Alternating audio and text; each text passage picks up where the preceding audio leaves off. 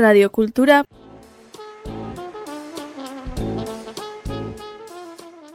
puntu eus.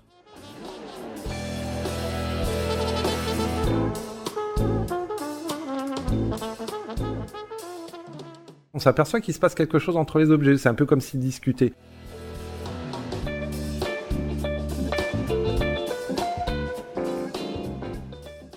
Je m'appelle Didier, Didier Benoît, et euh, j'habite à Bayonne depuis deux ans et demi où j'ai monté euh, l'atelier du bidule. Alors l'atelier du bidule, c'est un espace euh, qu'on appelle espace d'exposition showroom, il y en a qui l'appellent boutique, et qui est associé à un atelier, c'est-à-dire tout ce qui est donné à voir et à vendre dans l'espace showroom boutique est fabriqué sur place, dans l'atelier.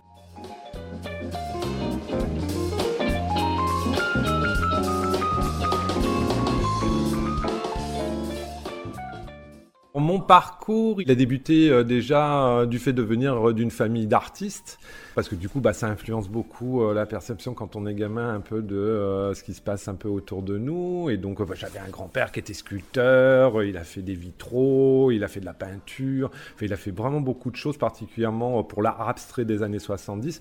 Après, j'ai une maman, sa fille, qui est devenue graphiste, son fils, mon frère, qui est devenu architecte, un autre oncle aussi qui était aussi dans la sculpture de pierre. Donc voilà, tout ça, ça nourrit quand même énormément. Puis bah après, à un moment donné, euh, au fur et à mesure des années, on se dit bon, qu'est-ce que je vais faire de ma vie? Et on se dit, je vais pas faire comme mes parents. donc du coup, on essaie de choisir une autre voie. Puis finalement, bah, la vie euh, nous rattrape. Et voilà, donc décision de faire les beaux arts. Et les beaux arts, voilà, c'est une perception euh, de ce que peut être la multiplicité des modes de création que ça passe aussi bien effectivement par une œuvre d'art, mais aussi par le travail d'un artisan. Et donc voilà, et moi je suis un petit peu dans la jonction entre les deux.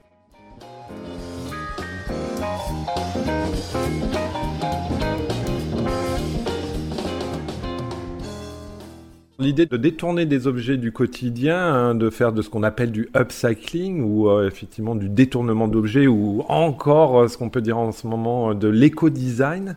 Et c'est le fait à un moment donné d'être un gamin qui joue non pas avec des jouets classiques, mais qui va s'inventer des histoires avec ce qu'il trouve autour de lui. Donc ça peut être deux billes, un bout de ficelle, un élastique, un morceau de papier, et là, c'est parti. Il y a une aventure qui se crée. Et donc tout cet imaginaire, effectivement, à un moment donné, qu'on met en place.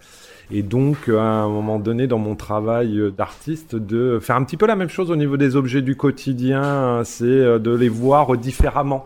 C'est euh, d'essayer de leur euh, impulser une poésie, de l'humour, quelque chose qui nous permet effectivement de les voir autrement que comme on les voit dans la vie de tous les jours.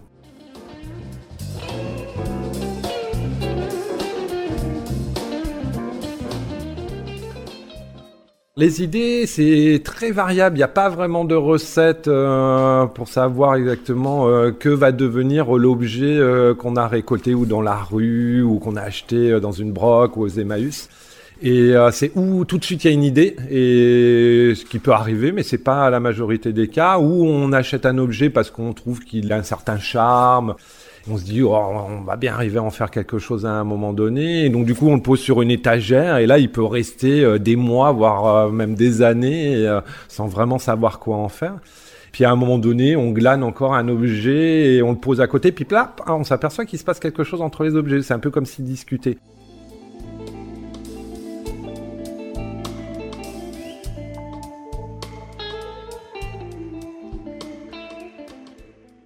Donc là, on les sort de l'étagère, on les met sur le plan de travail, on en sort d'autres, et là, il y a vraiment un jeu qui se joue, c'est-à-dire on le retourne, on les met à l'envers, on essaie de les cacher, on les met l'un par-dessus l'autre.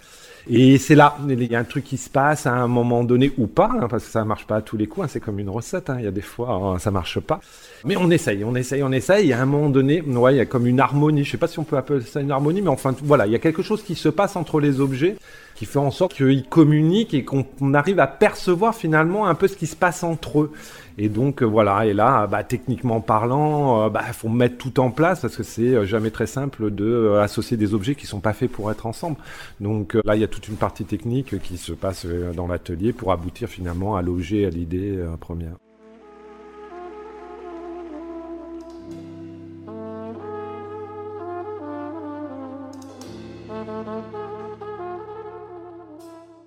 Suis vraiment un bricoleur de garage, c'est-à-dire que je suis un bidouilleur plus qu'un bricoleur. Je suis un peu euh, cette espèce de géo trouve tout. C'est vraiment c'est trouver les astuces. C'est surtout il y a des fois pour associer des objets, il faut réaliser une pièce qui n'existe pas. Donc en fait il faut l'inventer.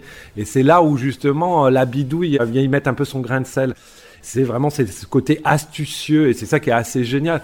Moi, je touche un petit peu à tout. J'ai effectivement des matières un petit peu de prédilection, mais en tout cas, je me sens pas bricoleur professionnel, quoi. C'est vraiment, non, non, c'est vraiment de la bidouille, quoi. C'est ça qui est intéressant. Il faut que ça reste là dedans.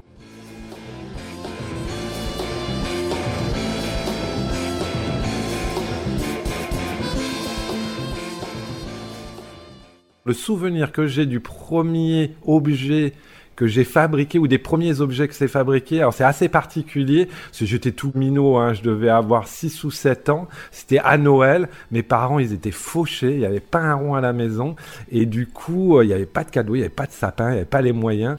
Et donc je me suis dit, mais euh, je vais prendre ce qu'il y a autour de moi, et j'ai fait un sapin de Noël avec du carton. Et pour mon petit frère, je lui ai fait un petit ours en peluche que j'avais fait dans des morceaux de polystyrène où j'avais fait tous les morceaux et j'avais mis un bout de ficelle pour réunir pour que ça puisse bouger les bras. Pour mon père, je me souviens, j'avais récupéré une espèce de tranche de tronc de bois sur lesquels j'avais fait euh, des cocottes en papier et du coup j'avais fait une petite scénette comme si c'était une poule au niveau des poulaillers avec ces petits poussins qui venaient manger. Quand je racontais tout à l'heure l'histoire du gamin qui se raconte des histoires, bah là, c'était un moment un petit peu particulier, un petit peu triste. Et je me souviens très, très, très, très bien de ces objets. C'est vraiment ces premiers objets, finalement, que tu, euh, tu prends autour de toi et voilà, tu racontes une histoire et tu les offres, bah, bien évidemment, pour faire plaisir et pour partager.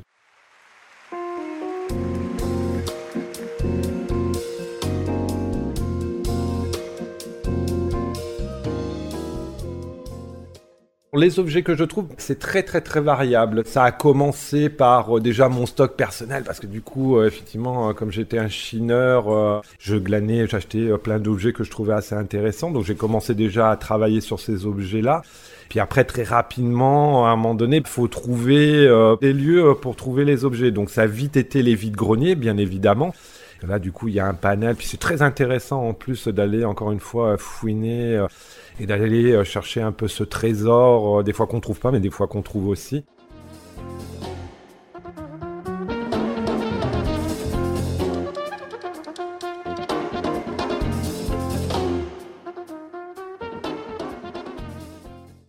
Rapidement aussi dans l'idée justement de se dire voilà l'atelier du bidule, il faut qu'il y ait aussi cette idée de partage, de cercle vertueux, et donc du coup d'aller acheter des objets dans des associations comme peuvent être les Emmaüs, comme peuvent être le Secours populaire, comme puissent être les associations voisinage qui sont aussi un peu sur ce même principe, de vendre des objets d'occasion ou des objets de seconde main pour pouvoir permettre à des gens bah, de vivre, de reconstruire leur vie. Et donc du coup pour moi c'était obligé. C'est qu'à un moment donné euh, dans le fait euh, de récupérer ces objets, il fallait qu'à un moment donné euh, il y a cette prise de conscience de se dire oui ces objets encore une fois ils sont voués à disparaître, on va les mettre à la poubelle. Non, il faut effectivement les sauver et qu'à un moment donné ça puisse faire vivre ou des créateurs ou des personnes effectivement dans le besoin.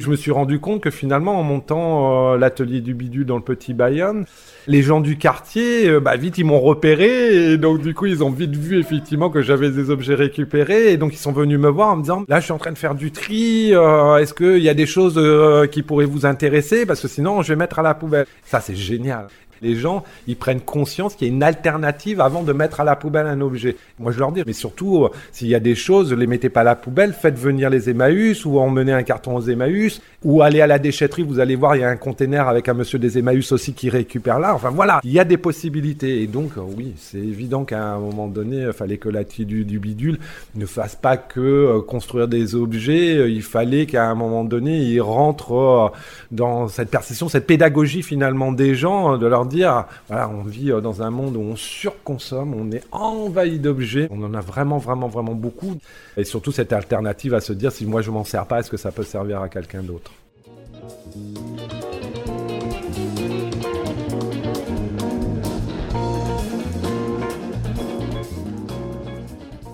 Il y a une petite pancarte qui dit euh, consommer, euh, c'est prendre aussi conscience de euh, l'engagement qu'on fait euh, à consommer.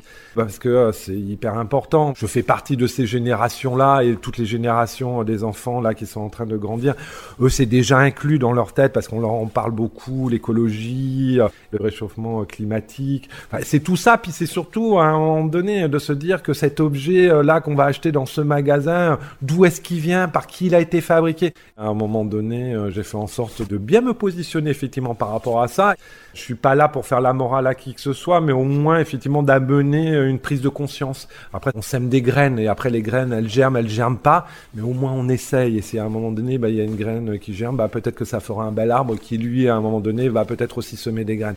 Je crois beaucoup en ça et, euh, donc voilà. Et donc c'est pour ça que je continue et, euh, et que je crois mon truc.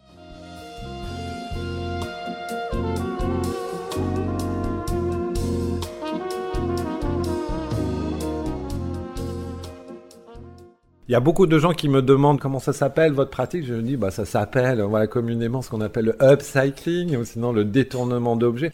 Ah mais c'est super intéressant. Je dis oui, il y a beaucoup les pays du Nord qui l'ont beaucoup beaucoup développé déjà depuis pas mal d'années. C'est inscrit dans leur manière effectivement de consommer et ou du moins de percevoir effectivement le travail des créateurs à ce niveau-là. Si on remonte encore plus loin, mais en fait, voilà, le détournement d'objets, il existe déjà dans les pays d'Afrique depuis, mais alors des millénaires. Quand on le voit même euh, de manière contemporaine, hein, c'est euh, ces enfants qui vont fabriquer euh, des jouets comme des petites voitures avec des canettes de coca. Je donne souvent l'exemple quand on se balade des fois et on voit les vaches qui boivent dans une baignoire au milieu d'un champ. Bah, c'est du détournement d'objets. La dernière fois, c'est pareil, je me balader et je vois un champ et la barrière, elle était faite avec des vieux skis. En fait, c'est ça. C'est vraiment, c'est le réemploi d'objets plutôt que encore une fois on le mette dans une benne et qu'il soit définitivement détruit, il est réutilisé tel quel euh, et je trouve ça génial. En plus, ça développe la créativité. Et puis, euh, puis quand on voit ça au milieu d'un paysage hyper naturel, on voit une jolie barrière ou une jolie baignoire au milieu d'un champ. Moi, je trouve ça sublime. Pour moi, c'est de la poésie, quoi. C'est, euh, j'adore, j'adore, j'adore, j'adore.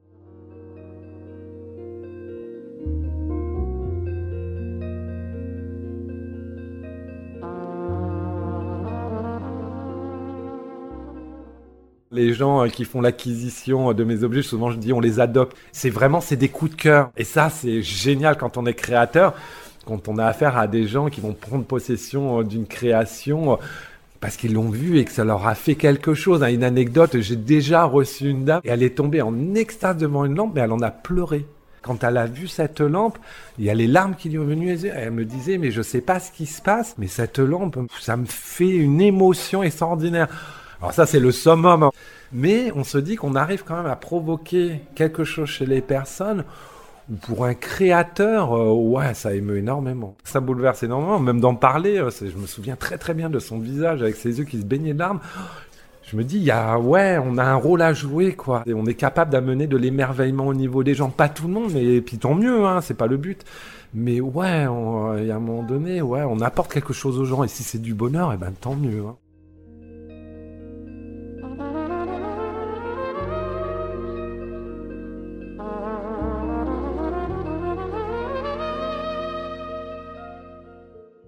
J'ai toujours eu cette perception euh, des Basques comme des voyageurs, des gens qui ont beaucoup pris la mer et qui euh, sont revenus avec justement cette perception de l'extérieur que ne pouvait être effectivement leur pays. Donc du coup, cette richesse d'accueil, pour moi, ça a tout le temps été ça, le Pays Basque. C'est vraiment, c'est des gens qui sont accueillants. Souvent, je les mets en lien avec euh, les gens du Nord, qui peuvent être effectivement peut-être un peu froids au premier abord, mais c'est des gens, une fois qu'ils ouvrent leur cœur et qu'ils ouvrent leur foyer, vous êtes euh, accueillis euh, les bras ouverts avec le cœur sur la main. Moi, c'est vraiment cette image-là.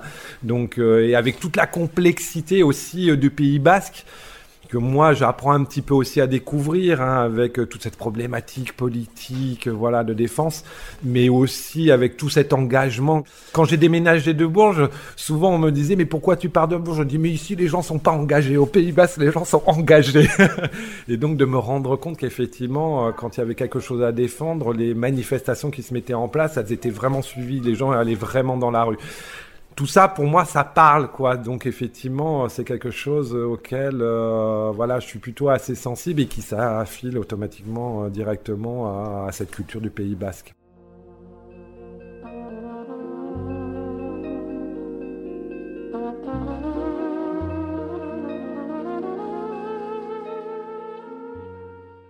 J'ai fait des petits colliers avec euh, des lettres de Scrabble, euh, avec, euh, oui, des petits mots basses, parce que tout ça bien, même pour les gens de passage. C'est un peu comme s'ils ramenaient chez eux un petit morceau euh, du Pays Basque. Puis en plus, comme c'est effectivement euh, des mots euh, qui font partie du quotidien, on les retient d'autant plus. Puis ça tise la curiosité. hein, les gens, quand ils voient un petit mot comme ça, quand on comporte en collier, ah, ils savent pas quelle langue c'est. Donc les gens vont dire ah bah c'est du Basque. Ah mais t'as été au Pays Basque. Et donc du coup, papa, papa, on va parler du Pays Basque. Et voilà, ça permet encore une fois d'aller peut-être semer des graines un petit peu partout pour qu'à un moment donné, bah, on se dise bah, que le Pays Basque il existe.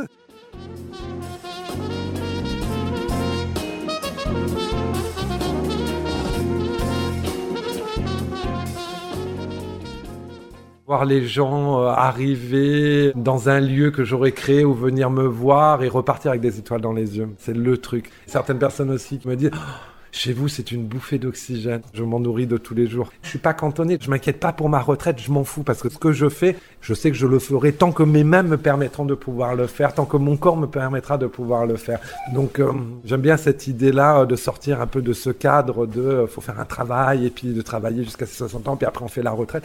C'est tellement pas un schéma dans lequel je suis et dans lequel j'ai jamais été. Donc, ça me fait plaisir de me dire ouais, en fait, je vais être un, un vieux bricolo et même si je finis dans mon garage à bricoler encore des trucs, je trouve ça génial. Je trouve que même les meilleurs artistes qu'on puisse trouver, c'est des gens en fait qui créent dans leur petit coin de chambre, dans leur garage ou dans leur grenier. Moi, je suis tombé sur des artistes extraordinaires qui ne conçoivent même pas l'idée d'être artistes, alors que je pense qu'ils sont bien meilleurs que beaucoup qu'on puisse voir dans les galeries parisiennes.